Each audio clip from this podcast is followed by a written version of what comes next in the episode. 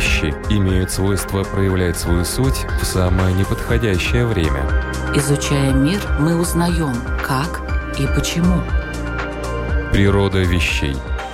От маленьких до самых больших. От известных до самых загадочных. От простых до самых сложных. В подкасте и на Латвийском радио 4.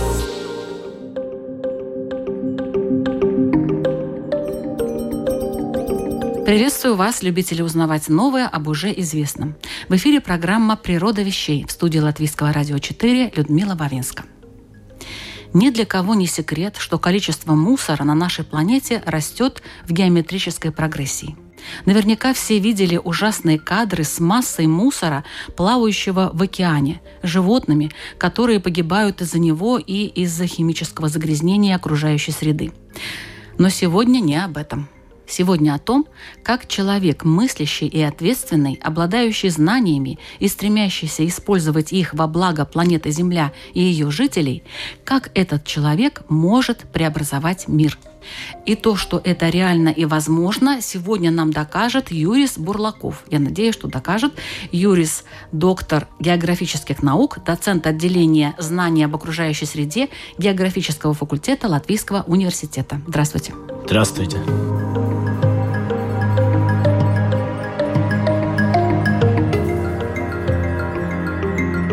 Юрис, ну вот первый и главный вопрос, который волнует всех. Мы действительно уже скоро окажемся в горе мусора, вся наша планета будет замусорена, или все-таки ну, не так все страшно? Наверное, не буду очень популярным, если скажу, что не так уж страшно, потому что есть, конечно, страшные элементы во всем, но надо запомнить, что мы контролируем только мусор и свалки последние, ну, где-то 80 лет. Перед тем просто свалки делали где попало. И то, что сейчас ищут э, наши археологи, это, в принципе, они роются по старому мусору. Они и очень рады, они говорят, вот свалка, да, это да, это, это наше все. не знали бы много из того, что написано в исторических книгах. Если не было бы этого мусора, это были бы только спекуляции. Но, конечно, надо думать о том, как избавляться от вещей, чтобы эти вещи опять можно было использовать, то есть мусор переработать в что-то полезное. Все слышали уже, что перерабатываются бутылки и все такое, и строительные мусора и так далее. Но я стараюсь думать о том, как использовать то, что действительно никому вообще не нужно, и как это сделать так, а чтобы... есть такое? Это это возможно, и тогда мы уже можем говорить про негативный баланс, можно даже так сказать. И негативный баланс мусора, это будет так, мы будем рыться по старому мусору не через 300 лет, а уже сейчас. И мы это уже делаем, и делаем это уже в разных странах, и особенно много в Эстонии. Как бы это ни было странно, наверное, слышите мой эстонский акцент уже, это оттуда, наверное. Мы сделали парк, Сарема, Сарема многие были. И сейчас там место старой свалки. Мы закрыли и сделали парк, где можно заниматься спортом, гулять. И не было у них никаких гор перед тем, но сейчас у них есть гора. Это, конечно, не очень сложно. В многих странах такое уже делается, но то, что является самой большой проблемой, не то, что человек не хочет это делать, но то, что мы сами построили очень много юридических барьер, законов, что, конечно, нужно, чтобы все это контролировалось, но иногда это мешает. И также каждый мусор имеет свои, не буду детали рассказывать, да, код. И если у вас есть такое клеймо на какую-то вещь, мусор это значит, вы не можете без нормативов чего-то там делать. И это усложняет переработку э, любого мусора, даже ну, хорошего мусора, назовем так, которого легко переработать. Ну, допустим, это батарейки, да, это какие-то электроприборы, их так просто не выбросишь. Ну, то есть, конечно, можно выбросить, но человек цивилизованный этого не сделает и отнесет в определенное место, где собирают эти, можно сказать, бытовые отходы. Да, конечно, то, что названное, да, электронные батарейки, это очень хороший продукт, и из этого можно и заработать тот, кто это собирает. Естественно, затраты, проблемы и все разрешения. Можно сказать, что они зарабатывают, ну, конечно, это дорого и стоит им. Все-таки бытовые отходы, насколько она серьезная эта проблема? Вообще, что у нас больше всего выбрасывают? То, что самое главное у нас является проблемой, если мы говорим про мусор, то, что мы создаем каждый день, где-то примерно пару килограмм в день, каждый человек, ну, в среднем по миру, где-то в Африке меньше, в Америке больше, у нас это где-то 2 килограмма, и большинство являются биологические отходы. То есть это бытовые отходы, которые мы выбрасываем в мусорники и не собираем в коричневые контейнеры, которые, например, мне у дома нету даже. Это уже другой вопрос, но почему? Это просто математика. То, что это самое тяжелое. И если мы хотим Евросоюзу не платить большие миллионы каждый год, мы должны сократить бытовые отходы, которые не перерабатываются до 10% и меньше. Без коричневых контейнеров не получится. Хорошо, но пищевые отходы – это же ведь э, то, что как-то и сама природа-мать разлагает это все дело, да, на составляющие. Про проблема является в том, что мы это кидаем вместе, и это нельзя отделить уже. Если отделяются биологические отходы, то есть коричневый контейнер, без пластмассы, без всего остального, батареек и любых других вещей, тогда это уже является компостированный продукт, который можно использовать везде. То есть энергию делать, и сельское хозяйство, там это как технологии и бизнес, как это там сделать. Ну, в Латвии, я считаю, что достаточно хорошие есть примеры того переработки. А коммерческие мусора. предприятия, думаю, это все уже делают хорошо, но мы говорим... Помидоры выращивают про... на мусоре. А это немножко другое, там только тепло используется, и гора растет. Гетлини скоро будут полные, как в рекламах слышали уже. Точно? То есть да, это на самом деле не все так просто? Так это их начальник говорит, я сам не пересчитывал кубикметры. То есть современные полигоны для отходов, они вообще какие должны быть? Они должны быть умными так же, как умный город, умное электричество и остальное все умное. Естественно, без рисков, что это умное становится слишком умное и становится против нас. Конечно, то, что попадает под landfilling на английском, погребенное или захороненное, это должно быть, ну, по закону меньше 10% с 2030, кажется, года. И это можно сделать только тогда, когда мусор, который мы как жители, как коммерческие предприятия издаем, то есть перерабатывается 90 и больше процентов. И это можно сделать только по сортировке, и не только пластмассы, бутылок и батареек и так далее, но это должно быть и биологические отходы, тоже остатки еды. Это не, не значит, что мы еду выбрасываем старую только. Это значит и картофель, мизис и всякие такие вещи, которые... Картофельная чистка. Да, да. И эти отходы составляют. Проблема в том, что они создают газы, и по мировоззрению нынешнему, верим или не верим, климат и все остальное, да, это не важно.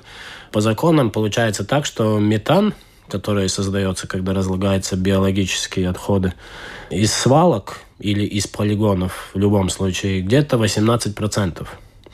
И экономически нам становится невыгодно после, когда закрыли полигон, даже если мы собираем все правильно, через 20, например, лет становится невыгодно там газа слишком мало, но он все равно идет.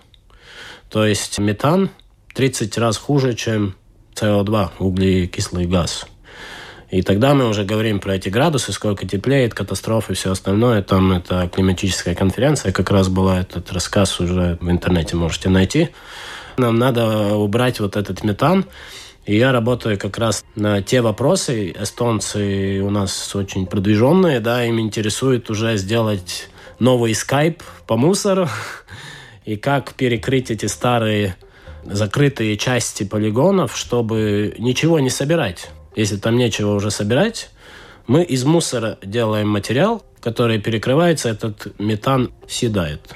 Там, а каким там образом это все происходит? Перекрывается это инертной частью мусора старого, его там мешают с чем-то, мы делаем эти рецепты разные. Там сами по себе микроорганизмы начинают расти, и они метан уже переводят в воду и углекислый газ. То есть мы уже сокращаем 20 с лишним раз проблему. Природа вещей от малых до самых больших, от известных до самых загадочных, от простых до самых сложных. В подкасте и на Латвийском радио 4.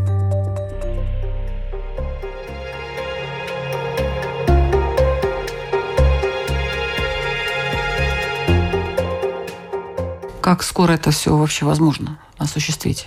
В Сарема уже перекрыли так, но там природа сама нас заставила. Природа и логистика. Сарема – это остров, и свалку по еврозаконам надо было закрывать. И как закрывали, скажем, 20 лет назад полигоны по тем понятиям, это вы берете глину или что-то такое геотекстил, ну, чтобы воду не пропускали, вы перекрываете полуметровым слоем всю кучу, которая может быть 200 тысяч кубик метров, это маленькая еще. И ну, просто надо под... же столько материала найти. Ну, в Латвии это еще не так сложно, но на остров Сарема вести из э, Южной Эстонии где-то найти или даже из Латвии глину и перекрывать где-то на острове на пароме вести, ну это даже правительство этого острова подумал, нет, лучше не надо, будем слушать то, что университет говорит, давайте попробуем так. Ну и где-то... И как они попробовали? Они взяли фирму, которая строительная фирма, перерабатывает, у них оборудование все есть. И то, что не нужно, то есть это мелкая фракция мусора, который уже старый, помешали вместе с почвой, там и компост, который уже готовый, и перекрыли всю эту свалку. Там и до сих пор мы еще меряем, что там происходит, как сокращается метан, и даже биологи там и деревоведы едут, как там все растет. Ну, естественно, этот парк, который я назвал, он уже перекрыт таким bio-cover, это называется на английском. Покрытие такое биологическое. Покрытие биологическое. Эта идея не новая. Как я уже вначале сказал, надо просто убрать немножко эти барьеры, которые бюрократические, потому что любое государство, оно не хочет. Ну, они так не особенно хотят, они боятся немножко, что с них потом попросят, почему вы сделали так, это нечестно или что-то еще. И тем более государство получает большие довольно доходы от того, сколько мусора мы делаем. О. Ну, так есть, потому что мы платим налог. То есть эта фирма платит налог, и если фирма будет брать этот старый мусор, как же это получится? Они делают из мусора материал, перекрывают саму эту свалку. свалку. Получат ли они этот налог обратно или как это будет считаться, это до сих пор открытый вопрос даже на таких странах, как Нидерланды и еще где-то. А я даже не думала, что в таком направлении можно ставить вопросы. Ну, поэтому и мусорные компании заинтересованы в Эстонии, чтобы довольно полная уже свалка, там уже места не будет, мусор всегда будет, ну, меньше или больше он будет э, все время. И чтобы вы могли работать и дальше, надо освобождать место. И чтобы освободить это место, вы можете использовать то, что там есть, и перекрыть то, что уже закрыто если это работает. Действительно, там надо, конечно, сертифицировать все эти исследования. И вы получите закрытый полигон правильно, не покупая лишние материалы для природы и для вашего кошелька. Это хорошо. И потом, потом у вас есть место принимать новый мусор. А ну это вот уже большие деньги то, что там вот под этим покрытием находится, вы сказали, что ученые следят э, за этим, что там происходит. А долго ли надо следить? До какой степени вот э, все А это? в любом случае вы должны следить, если вы в Риге поедете на Клейсту, где-то из Иманта едете на море, Болдураю, там есть Клейсту, свалка. Она закрыта или в Плявнике.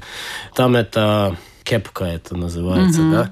Где катаются э, зимой. Да, ну как ее там закрыли, не биокавер, да, но там поставлены трубы, собирают газ, и это все за забором, все равно 30 лет вы должны монетировать, собирать там газ. Я хотела спросить, остальное. какой срок, да, 30 лет. Да, в данном случае в Сарема им даже этого не надо делать, это просто наш интерес с эстонскими коллегами, что мы смотрим за этим, меряем газ, и там уже биологи, и потом еще а ландшафтные архитекторы Это понятно. А что биологи там делают? Они смотрят. Ну, это как новый остров, например, у Исландии, когда появился. Как природа, что там появляется, или там новые какие-то растения и новые что-то еще, потому что... А там может появиться что-то новое? Не совсем новое, но откуда-то, которое там не жило на острове, например, потому что там все равно еще тепло внутри даже если это довольно маленькая, да, 200 тысяч кубических метров, тогда там до сих пор в центре градусов 60-70 будет еще долго. Потому что биология разлагается, так этот метан и производится, и потом, если это перекрытие работает, и метан сжирает. А только ли полигоны для сбора мусора, вот если взять шире, допустим, деградирующие территории, ведь у нас тоже это большая проблема. Вот об этом, наверное, второй части программы.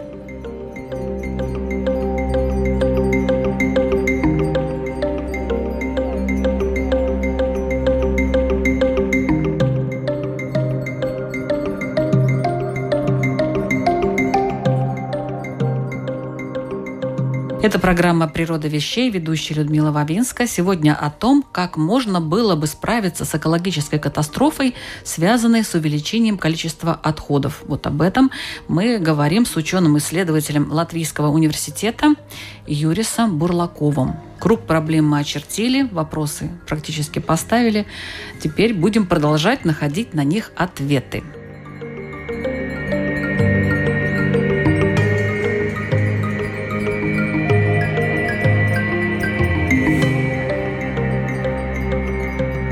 Итак, деградирующие территории. Что с ними делать?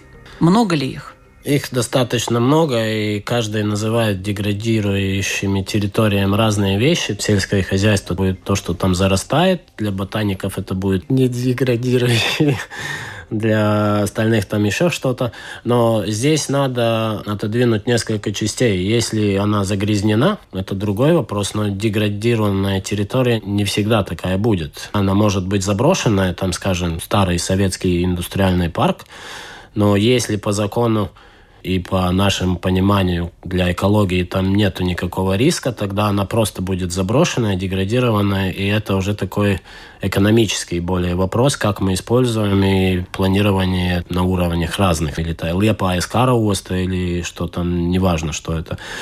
Естественно, чаще всего эти деградированные территории, они будут составлять какую-то небольшую часть, где будет загрязнение побольше – и тогда, естественно, это загрязнение надо убирать, это по закону, и всегда это так будет. Но это возможно? Есть же там, не знаю, мазут, еще какие-то ну, вещества. Мазут это еще не самое страшное. А самое а страшное то, что мы не видим. Самое страшное обычно это тяжелые металлы, потому что они не разлагаются в природе сами по себе. Они там будут вечно, да, условно вечно. И все равно они могут поступить в пищевые эти биологические сети то съедет это, и это следующий скушает этого, и потом морской орел будет в проблеме большой. И поэтому эти тяжелые металлы, например, тоже надо заниматься очищением. Это можно делать разными методами, я тут детали не буду. Но то, что сейчас очень популярно, это фиторемедиация. Фито Фито – это когда растения. Растениями очищать. Естественно, там надо помнить, что мы должны собирать эти загрязненные урожаи. То есть эти растения не должны быть красивыми, они должны собирать этот металл. Есть такие растения? Есть в каждой климатической зоне. Их называют гипераккумуляторами. Например, какой-то там тростник в Испании, он будет собирать, ну, скажем, мышьяк, например. И вот там вы его собираете потом, там уже перерабатываете, чтобы этого мышьяка было бы меньше, там не было очень много тонн, у вас там останется 200 килограмм мышьяка ну, там специальные печи, где это сжигается, и все так. Это не будет так. Мы посадим красивые растения, и это все куда-то уйдет. Так не получится. Но если мы говорим про органическое, например, вот тот же мазут, мы можем ничего не собирать, и уже если там специальные растения, которые с глубокими корнями, которые могут жить в такой среде и помочь быстрее природе это все разлагать, потому что принципе, мазут, нефтепродукты – это то же самое, что древесина, только очень старая, скажем так, с разными группами углеродов по химии, с большей или меньшей скоростью как она разлагается. Естественно, мы в фильмах и где-то документальных и телепередачах видим, как страшно в нефти все плывет, но самое страшное то, что обычно не видят, да, это загрязнение. Или даже в очень маленьких концентрациях тяжелые ртуть, органические. Например, там, ртуть. Да, она вот как раз хороший пример – Ртуть, она в очень маленьких концентрациях уже очень плохо для биологических сетей, экологических. Уже не знаю, есть ли такие растения, которые в ртуть собирают. Но в таких концентрациях нигде его, во-первых, нет, там проблема другая. Это не точкообразное загрязнение, это будет диффузное. То есть то, что падает, например, сверху. Если вы чего-то зажигаете, например, уголь в Индии, в России, Латвии или Польше, неважно, даже с самой хорошей очистки какие-то маленькие концентрации все равно там будут. То, что это будет меньше, чем мы можем посчитать, это не значит, что их не будет много. Потому что у вас будет очень много количества, и даже маленькая концентрация, если умножена на большое количество, это будет все равно много, и это будет распространено на больших территориях. То есть это не будет токсично – экотоксично это не будет. Но если мы сжигаем в одной территории очень много, и, например, ветер дует туда, тогда может быть какой-то округ, где этой ртути геохимически будет больше. А что делать? Ну, в принципе, ничего. Надо следить за тем, чтобы качество было то, что выращивают, и улучшать технологии очистки на трубах. Это единственное, что можно делать. Сейчас э, ртуть запрещена везде. Все эти термометры и остальные вещи, которых я даже не помню. Ртуть по евросоюзовым законам или даже по каким-то конвенциям запрещена вообще. Но то, что даже если мы топим печку в древесине, все равно там есть маленьких количествах, она существует в природе, это нормально. Ну, там не только, наверное, ртуть, там и другие какие-то. Ну, там разные, там тяжелые металлы будут. Ну, где сжигают, не надо там все время жить и спать, скажем так. Ну, как сказать, у меня недалеко от моего дома находится Латвия с Фенерис. И у них там эта труба постоянно работает. Ну, труба это не всегда значит, что там какая-то пыль идет, там может быть и пар просто. Будем надеяться, что там разница. только пар. То, что они там сжигают, я не скажу. Надо там, наверное, им спрашивать. Но этим занимаются уже инстанции в разных странах, которые контролируют, чтобы были поставлены самые новые технологии, которые максимально унижают. И есть в Латвии эти piesārņojošās darbības atļauja вы должны такую забрать, если а, вы дефинируете, сколько Разрешение чего. на загрязнение окружающей да, среды, ну, например, даже крематорий в Саркандаугове, крематорий даже тоже таки имеет. Я сам им документы готовил раньше, когда работал в фирме. И, И как у них с экологией? Ну, они просто должны платить, если у них есть столько и столько там чего-то там сжигают, это не важно, чего сжигают в данном случае, и они должны платить какой-то там налог, угу. природный ну, налог. Платить налог это государство, а люди, которые все это. И в этих разрешениях не только налог, там и то, что они должны иметь, какие установки, очистки. Ну, мы не можем э, спрашивать больше, чем изобретено, скажем так. Ну, давайте к тому, что изобретено тогда.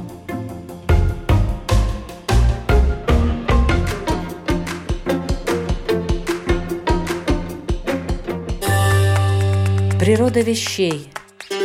От малых до самых больших, от известных до самых загадочных, от простых до самых сложных. В подкасте и на Латвийском радио 4.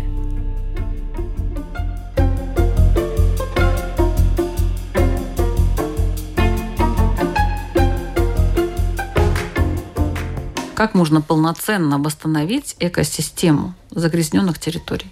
Во-первых, надо посмотреть, что там есть. Там надо делать скважины, брать образцы, потом уже планировать, э, что вы хотите с этой территорией делать. Первое – это оценить риск. То есть, если эта территория находится где-то в изолированном месте и нету особого э, риска, что она загрязнит реку и потом море, или какие-то млекопитающие там идут кормиться или что-то еще делать, тогда, естественно, вы не будете тратить 50 миллионов, чтобы просто вырыть это, отвезти в другое место, где это считается правильным. Так, ну, это было бы глупо довольно. Во-первых, уменьшить риск. Во-вторых, надо думать, что с этой территорией делать. Ну, и вы хотите ее для промышленности, или вы хотите просто парк сделать, или вы хотите там потом жилые дома, например, вот, строить. Кстати, хотела сказать, потому что действительно очень часто заброшенные такие промышленные зоны используются для того, чтобы потом там построить жилье современное, причем не дешевое. Я даже знаю, где еще будут строить сейчас, где я сам работал. Место там снесли этот завод, там было загрязнение, но там были эти очистные работы. Я сам там исследовал. Там были органические эти сольвенты, которые использовались как в тракторных фабриках для очистки танков в советское время. И эту проблему решали много лет. Решили? Ну, она сама тоже решается, но то, что там э, было самое большое, это убрали. Механически убрали? Нет, там такие парниковые технологии, mm. где качают горячий воздух и просто выкачивать. И там разное можно mm-hmm. что делать чтобы... Ну, ну это не металл, это, это, это не металл, это органика, она сама истребляется, только надо ускорить этот процесс. Но тяжелые металлы там тоже были, там не было так много, их как бы убрали. То же самое было везде, где вы у Даугавы смотрите, в любом городе Европы или Америки, там, где порта, там всегда было загрязнение уже где-то лет 200-300 и где-то еще больше, наверное, потому что все заводы лет 50 и больше назад всегда просто все спускали в воду. Воду нужно, чтобы производить, а то, что не нужно, пускается в воду, и это сождается как осадок просто. Да, на дно и, и на берегах. Поэтому, если надо чистить порт, и каждый порт надо чистить каждые 3-5 лет, надо следить, чтобы то, что там вытаскивает, чтобы это просто куда-то в природу не сеять. Если качество разрешает, тогда все окей. А если там загрязнение, тогда уже есть разные методы, как очищать то, что там лишнее, скажем так, песок остается, все нормально, а то, что остальное, то надо убирать. Ну, это такие инженерные уже вопросы. По логике, там инфраструктура уже существует. Хорошие бетонные места, где можно строить логистические центры, центры по переработке мусора или чего-то еще. Ну, я не думаю, что самая лучшая идея строить там, где вся инфраструктура для заводов, строить жилые дома с риском, что там кто-то чего-то будет попьет воду. И... Или как в Америке было, там в Детройте тоже есть такой район, где никто не понимал, почему риск заболевания раком выше в три раза, чем в других местах. Потом начали искать. Оказывается, в том месте было химпроизводство 150 лет назад. И этот парник молекула за молекулой идет вверх, и если вы живете в этом доме и вентиляции нету, тогда это повышает риск вам заболеть. Но это звучит как-то странно, наверное, что по таким маленьким молекулам, молекулам, да, там чего-то может случиться, ну... но если вы живете в Норвегии и 16 часов в среднем живете в доме и это все дышите, тогда это может повысить риск, естественно. И поэтому в таких районах Лучше, конечно, я думаю, какие-то рабочие заводы, что-то такое делать. Не надо стараться там детский сад построить обязательно. Сейчас уже, если вы поедете в Нидерланды, там индустриальный парк, вы даже не узнаете, что это индустриальный парк. Там полупарк такой, зеленый, какие-то офисы странные и пару этих складов. Это не как там смотрите там бирмингенские банды, где показывают 30-е годы, где заводы, и все идет в воздух, и выглядит как заводы по-старому. Ну да, вот хотелось бы Этого узнать. уже нет вот нигде. Каков он будущий полигон для отходов? Какой он должен быть? Какой он будет? Все должно зависеть от того, что мы хотим сделать. Мы должны понимать, что какие-то небольшие части отходов будут всегда. То, что надо погребать, скажем так. Но мы должны думать о том, чтобы этих отходов было поменьше. И эти полигоны, которые закрываются сейчас, они будут... Сколько они у нас уже, вообще полигонов, кстати? Они уже будут э, как логистические центры больше. Где... А сколько у нас всего их сейчас полигонов? Сейчас еще 10 плюс 1. Один это по опасным отходам, это который только для hazardous waste, для опасных отходов, да, специальным. И 10 нормальных, скажем так. Для всех отходов. Да, где как Даугавпилс, и Гетлини, там, и Лепа и так далее. А сейчас буду сокращать до 5, плюс этот один останется. И это делается для того, чтобы было бы неинтересно погребать столько отходов, потому что те, которые собирают и которые сдают, и даже государство, им всем выгодно, чтобы было чем заниматься и получать деньги, скажем так, от нас, всех. Но политически это сделано так, чтобы это было и для природы лучше, и не было выгодно, скажем, с Добела везти в Ригу. Я сначала тоже думал, почему в Ялгове не будет больше? Какой смысл из Добела везти не в Ялгову, а везти в Ригу? А это делается для того, чтобы меньше этих полигонов, дороже транспортировать и стимулировать переработку. Но это такое немножко но ну, Социально-коммерческий гейм немножко. Ну, видите, человек не может обходиться, к сожалению, совсем без мусора. То есть все равно придется платить. И вот у нас эта цена возрастает регулярно. За последние несколько лет это, не знаю, раза в три уже точно она возросла.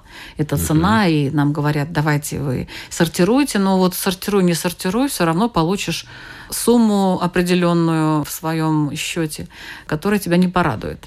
То есть, к сожалению, да. уменьшение числа полигонов не означает сокращение. Там, Но их еще не уменьшили. Пока что еще это только проект, который будет осуществлен, наверное, и будет. Это ну, не такой научный вопрос. Но могу сказать, что и в Эстонии, и в Бельгии там эти цены растут еще больше. И Швецию даже не буду сравнивать. Там все сортируется хорошо, но цена от этого не уменьшается. С этой цены тоже инфраструктура содержится. А то, что чтобы меньше было мусора, это делается, чтобы перерабатывали больше.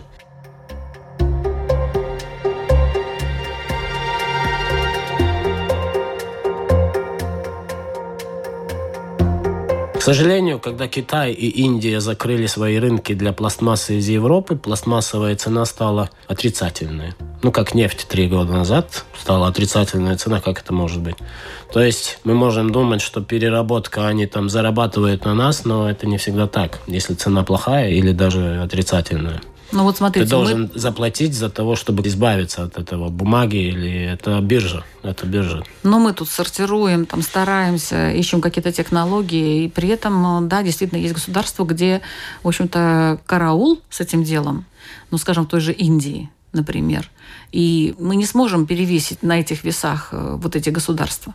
Никак потому что у них и население больше, и производят этого мусора они больше. Проблема в государствах всегда, что мы стараемся из самой сложной стороны, что мы должны вот это, ну, например, тоже давайте будем там депозитную систему, еще что-то такое, которое 3% может быть из всего мусора. Но как уже начал с биологическими отходами, надо создать систему, которая, чтобы было жителю просто и выгодно, избавиться на коричневый контейнер. Или в деревне его даже не надо. Ты компост сам делаешь. Это все понимают из древних времен, что ты можешь или кому там свиньи седают, или компост делают тогда. И за это платить никому ничего не надо будет. То есть эта система должна быть так, что вот как сейчас бумагу и пластмассу собирают бесплатно, мы платим теоретически только за то, что в общий контейнер. То есть, чтобы было меньше в общем контейнере, и эта цена, конечно, она будет расти, потому что энергия, транспорт, бензин, все становится дороже. Это не может становиться меньше никогда, если все остальное будет дороже становиться. И зарплаты повышаться. Вы, да, да, вот э, вы как ученый, вот ваша разработка в чем заключается, так, если кратко? Ну вот кратко вот с эстонскими коллегами, чтобы всем было выгодно. Ваше ноу-хау какое? Ноу-хау, чтобы избавиться от мусора, который уже есть, и был бы этот отрицательный баланс больше свободного места. Не надо было брать свежий материал откуда-то из другого места, но вы используете то, что уже свалки есть, чтобы создавать инфраструктуру свалки из того, что есть. Ну, это как Лего. Вы строите из Лего то, что у вас имеется. Не надо привозить и покупать То есть вы разрабатываете Lego. вот эту систему, да? Как это сделать? Да, да. Примеры в Эстонии показывают то, что ваша система работает как я поняла. Ну, в Сарема есть у нас парк. Если кому интересует, можно написать латинскими буквами «Кудьяпе». Кудьяпе называется этот проект. И там много Ютубе тоже. Многие министры, даже из Швеции, Бельгии, откуда там еще приезжали из Евросоюза, какие-то депутаты даже приезжали на открытие и парашютисты прыгали, как открытие Олимпийского стадиона, ну там очень маленького, но таких проектов должно быть больше. Только так можно прорекламировать, чтобы такой город, как Таллин, где это куча мусора, там раз 20 больше. И чтобы такие создавать, но не обязательно парк, но просто перекрывать не чем-то дорогим, а перекрывать уже тем, что у них самих есть распоряжение. Но они с этой проблемой, что государство не хочет разрешать это делать, потому что как мы это будем отплачивать налог или что мы будем делать? потому что они платят налог за каждую тонну мусора. И если ты делаешь из мусора что-то другое, это уже продукт, правильно? Даже никто не просит эти налоги обратно из государства, но как это юридически все оформить и убрать вот этот код мусора, скажем так, это клеймо. И там долгий путь. Это уже бюрократия, это там уже не науки мало там в этом все. Это надо сертифицировать как продукт, надо тестировать, доказывать, идти туда-сюда. И даже в таком государстве, как Эстония, где все всех знают, это Кудья даже просила три года, чтобы все это согласовать. Это не было сразу.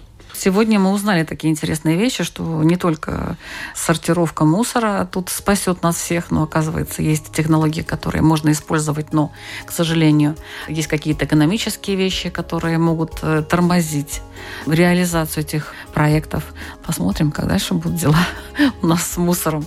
Ну, по крайней мере, каждый может сделать, наверное, то, что он реально в состоянии. Это немножечко разделить и отнести в разные контейнеры и все, свой мусор. Хотя бы этим помочь нашей планете.